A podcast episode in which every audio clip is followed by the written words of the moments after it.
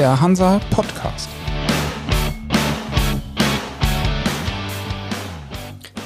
Moin aus der Hansa-Redaktion zu unserer neuen Podcast-Folge. Ich bin Michael Mayer und zu Gast bei uns ist heute Rolf Haben Jansen, Vorstandsvorsitzender bei der in Hamburg ansässigen weltweit fünf großen Linienreederei, Hapag-Lloyd.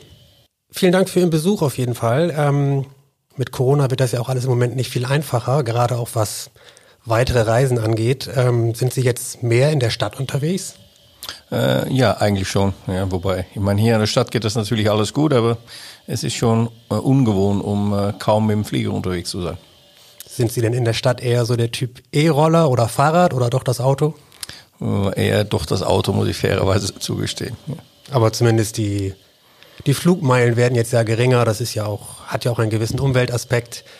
Ähm, ich gebe zu, ich frage deshalb, ähm, grün soll ja auch die Schifffahrt werden. Sie selbst haben sich auch schon für ambitioniertere Ziele ausgesprochen. Gleichzeitig hat man so ein bisschen den Eindruck, dass andere große Linien etwas engagierter sind bei Themen wie Biokraftstoffen oder auch LNG oder andere Projekte. Täuscht der Eindruck oder woran liegt das, dass bei Hapag-Lloyd vielleicht noch ein bisschen der Mut fehlt? Ich, ich glaube nicht, dass bei uns der, der Mut fehlt. Wir machen eigentlich auch sehr viel. Äh, vielleicht sind wir nicht so sehr in die Öffentlichkeit, äh, sprechen wir vielleicht nicht so oft darüber, aber zum Beispiel, wir sind der einzige Reederei, die jetzt ein Schiff umrüsten auf LNG. Ja, und das Schiff geht gerade jetzt im Herbst in die Werft. Äh, ich glaube, das ist eine gute Sache. Da stecken wir mal 35 Millionen US-Dollar rein. So, das ist schon ein klares Bekanntnis zur ja, sagen, grünere Schifffahrt, um es mal so zu sagen. Ähm, kann man da noch mehr machen? Ich glaube, das ist immer so. Äh, aber ich tue mir immer schwer bei diese äh, Ziele von ich bin in 2050 klimaneutral, äh, denn da spekuliert man eigentlich nur auf eine Technologie, die es noch nicht gibt. Ja. Äh, und das ist auch ein Versprechen, was durch irgendjemand anderen geliefert werden muss. Ja, weil das Management, was das jetzt sagt in 2020, äh, ist bestimmt nicht mehr da in 30 Jahren. Also von daher befürworte ich eher, dass wir sagen, setzen uns klare Ziele für 2023 oder 2025, äh, die wir auch tatsächlich erreichen können und die wir auch ja, hinterlegen können mit äh, klaren Maßnahmen. Und ich glaube, da ist unser Fokus, unser Ansatz einfach anders. Ja. Aber äh, es ist nicht so, dass es bei uns weniger wichtig ist. Gibt es denn schon eine Entscheidung, ob eventuell weitere Schiffe auf LNG umgerüstet werden? Nein, die Entscheidung gibt es noch nicht. Äh, das hängt ganz stark von den Piloten ab. Äh, das Schiff geht jetzt, wie gesagt, äh, in der Werft in etwa einen Monat.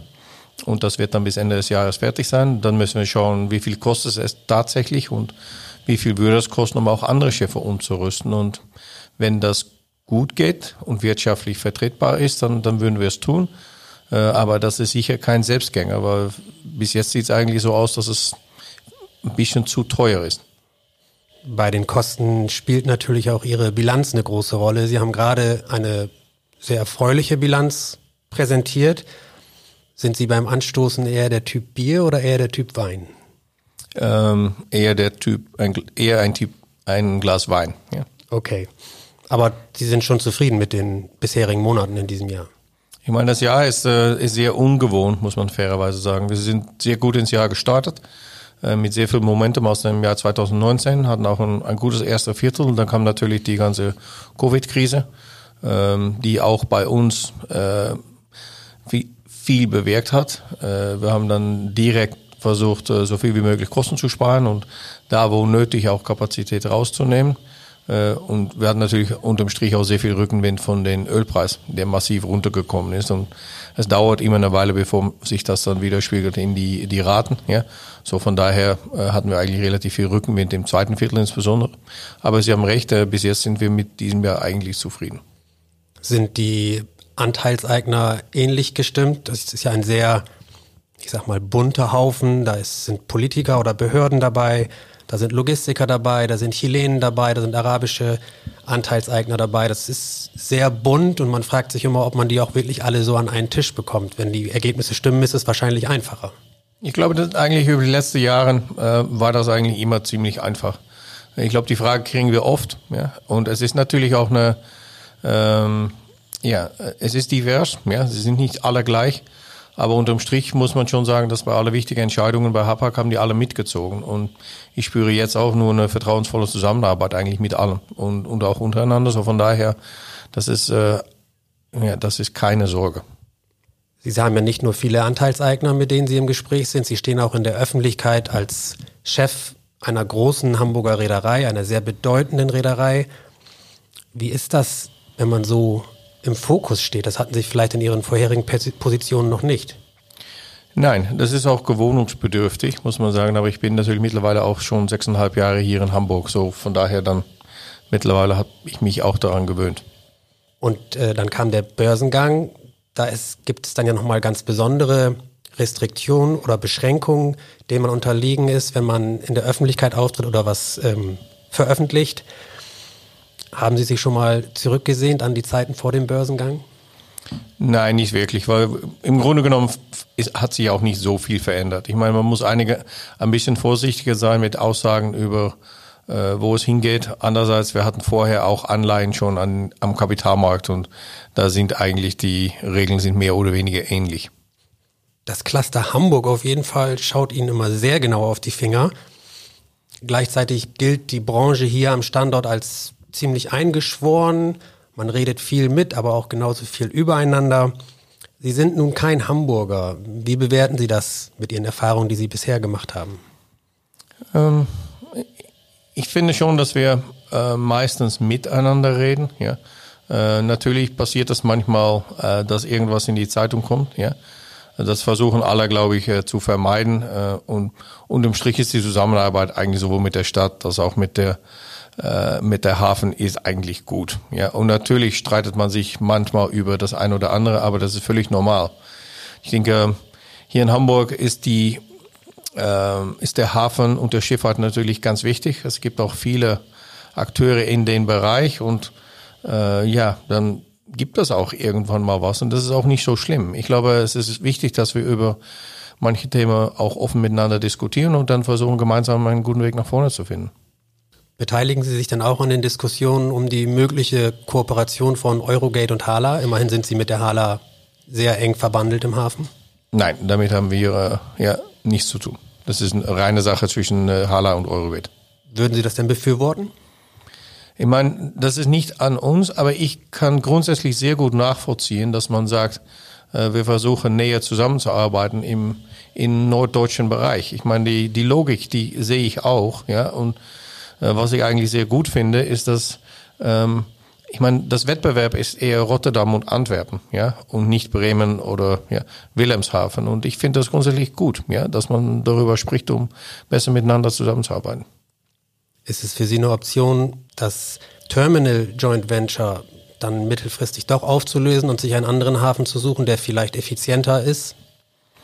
Ich persönlich sehe das nicht ja, in die äh, Nähe oder ja, auch mittelfristig sehe ich das auch nicht. Für uns ist, ich meine, Hamburg ist unser Heimathafen, das wird auch so bleiben. Ja, wir sind da unterm Strich auch, auch zufrieden. Aber natürlich nutzen wir auch Rotterdam, Antwerpen und, äh, und andere Häfen. Aber das gehört einfach dazu, weil dafür sind wir auch ein, ein weltweiter Spieler. Also keine größeren Unstimmigkeiten. Erwarte ich jetzt nicht. Ich meine, wir haben ja jetzt ein, ein gutes Verhältnis. Wir haben klarer Vertrag hier äh, für die nächsten fünf Jahre. Das ist auch gut. Das gibt Ruhe. Dann können alle auch in die Zukunft investieren und das, das werden wir auch tun. Die zweite große Seite an Partnerschaften ist neben dem Hafen die Branche der Charterräder, der Tramp-Räder.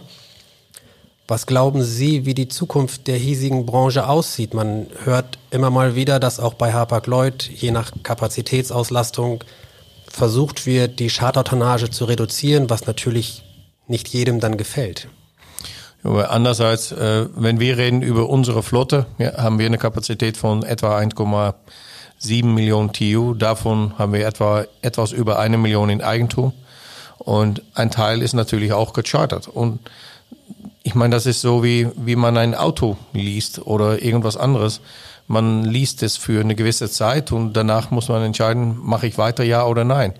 Und wir brauchen auch eine gewisse Flexibilität und dazu dienen auch die, ähm, die Charter. Ja? Und natürlich gibt man dann manchmal der ein oder andere zurück und wenn man was braucht, dann, dann geht man auf den Markt. Und ich glaube, das ist einfach, so funktioniert der Markt und da sind wir nicht anders als äh, alle anderen.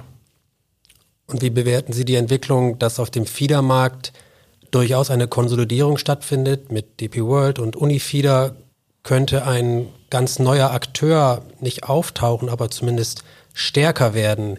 Fiedermärkte sind ja auch für Hapag-Lloyd wichtig. Wie bewerten Sie solche Entwicklungen? Ich finde das auch nicht unlogisch. Ja, das ist, äh, wir haben das auch im, bei den Linienreedereien haben wir das auch gesehen. Da gab es eine gewisse Konsolidierung über die letzten Jahre. Äh, das sieht man jetzt im Federbereich auch. Äh, unterm Strich finde ich das auch total ja okay. Ich meine, wir arbeiten auch mit zum Beispiel in Unifeeder sehr nah zusammen. Und wenn man das vernünftig macht, dann, dann hilft das auch, denn das erlaubt uns manchmal auch, um die Frequenzen zum Beispiel zu erhöhen. Und damit wird auch die, die Dienstleistung wieder besser. Die Dienstleistung steht natürlich auch im Zeichen der Allianz, in der Sie Mitglied sind. Man hört, es rumort in der Allianz, zumindest äh, in den Corona-Zeiten, als es gerade am Anfang große Einbrüche gab, man hörte davon, dass die einzelnen Akteure sehr auf sich bezogen waren und die Kooperation nicht mehr ganz vorne auf der Agenda stand. Können Sie da was zu sagen? Ich habe das nicht so empfunden. Ich muss ehrlich sagen, wir waren eigentlich sehr zufrieden mit, wie die Allianz reagiert hat. Äh, nach, den, äh, nach Ende März, Anfang April. Wir, war, wir sind sehr schnell zusammengekommen und haben auch gemeinsam entschieden, wo wir Kosten rausnehmen müssen und können und haben uns innerhalb von Wochen geeinigt über äh, große Umstrukturierungen vom Netzwerk. Normalerweise würden wir dafür Monate brauchen. Jetzt haben wir es innerhalb von Wochen hingekriegt. So muss ich ganz ehrlich sagen, das, das sehe ich gar nicht so. Ja. Das heißt, die Verhandlungen laufen ganz normal weiter und in Notzeiten sogar noch ein bisschen besser als sonst. Ähm, ja, die Zusammenarbeit ist eigentlich gut. Darüber sind wir zufrieden. Es ist auch so, dass mit vier Partnern ist das einigermaßen überschaubar. Ja. Ähm, so von daher, ja, da bin ich zufrieden. Ähm, in Krisenzeiten hat es auch gut funktioniert. Und dann haben wir intensiver miteinander gesprochen und, und hoffentlich behalten wir auch einiges von dieser, sage ich mal, Agilität auch über die nächsten Jahre. Und wenn wir so konstruktiv zusammenarbeiten wie über die letzten äh, Monate, ja, okay, dann schaue ich auch vertrauensvoll in die Zukunft. Gibt es die Option, die Allianz zu vergrößern? Äh, die Option gibt es natürlich immer, aber wir haben gerade äh, uns für zehn Jahre miteinander verbunden und wir haben jetzt auch eine Größe, die ausreicht. Ja, so von daher äh, sehe ich die Notwendigkeit nicht unbedingt. Denn man soll auch äh, nicht vergessen, dass eine Zusammenarbeit mit drei oder vier Partnern das ist absolut machbar, ja, äh, denn mit drei oder vier kann man sich relativ schnell einigen. Wenn es viel mehr wird, wird das einfach immer komplexer und das brauchen wir nicht unbedingt. Sie sprechen von Agilität, auch von Flexibilität, gerade auch in der Chartertonnage. Nun gehen die Charterraten seit einiger Zeit wieder etwas nach oben. Die Charterräder hoffen natürlich, dass sich das verfestigt oder sogar noch verstärkt. Wäre das nicht für Sie ein Argument, doch nochmal in eigene Schiffe zu investieren, kurzfristig? Ähm, ja und nein. Äh, grundsätzlich werden wir nicht in Schiffe investieren wegen äh, Charterraten, weil die Charterraten, die, irgendwie ist das auch ein, ich würde mal sagen, fast so ein Natural Hedge gegenüber was im Markt passiert. Denn wenn der Markt ganz schwach ist, sind die Charterraten meistens billig und wenn der Markt richtig gut ist, dann sind sie sind die Charter ein Tick teurer. Ja? Äh, und das ist auch gut so. Ich meine, wir müssen uns grundsätzlich die Frage stellen, brauchen wir irgendwann mal neues Tonnage? Ja, das letzte Mal, dass wir ein neues Schiff bestellt haben, war in 2015. Und man kann das nicht ewig vor sich herschieben. Äh, aber ähm, Sie sollten aber auch nicht von uns erwarten, dass wir irgendwo in die nächsten paar Wochen neue Schiffe bestellen. Sie haben einen CEO-Preis für Ihre Investmentleistung vom Schweizer Finanz Research Institut Obermatt bekommen. Wie passt das denn zusammen mit den ausbleibenden Investitionen in die Flotte?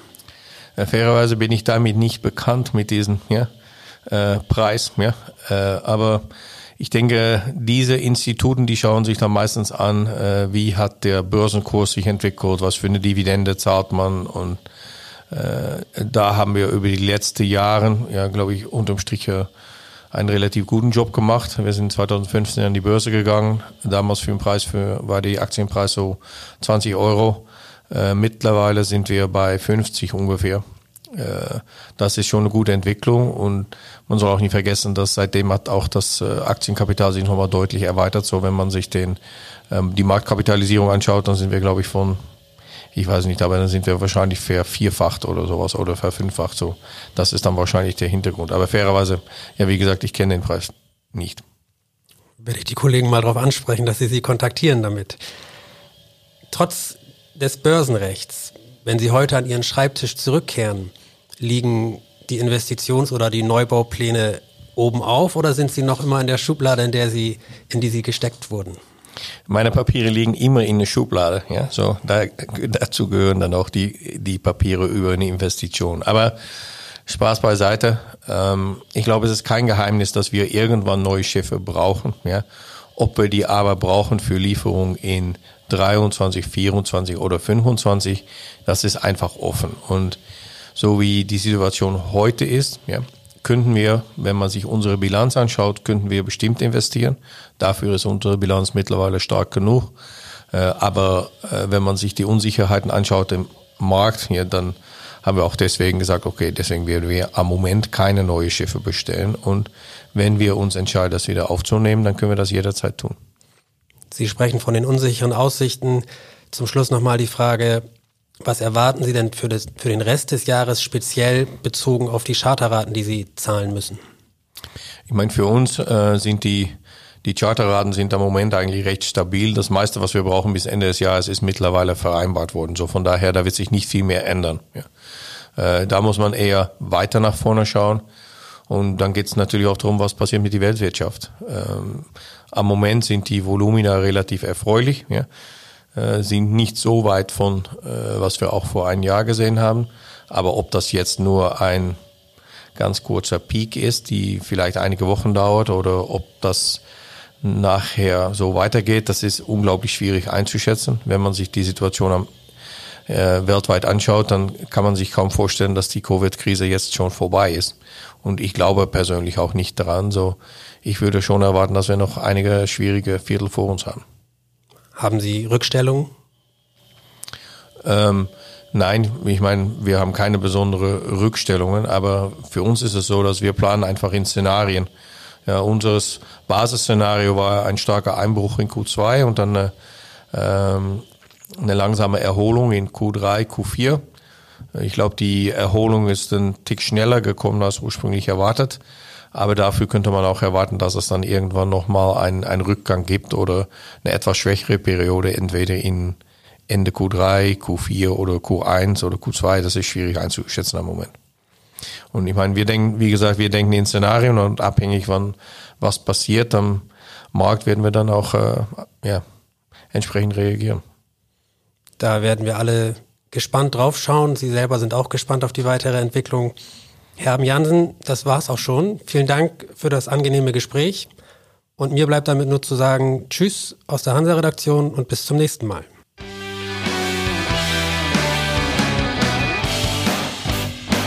Das war für Sie der Hansa Podcast. Jetzt abonnieren und keine Folge verpassen. Alle News und Hintergründe aus der maritimen Welt aktuell auf hansa-online.de und monatlich im Hansa Magazin.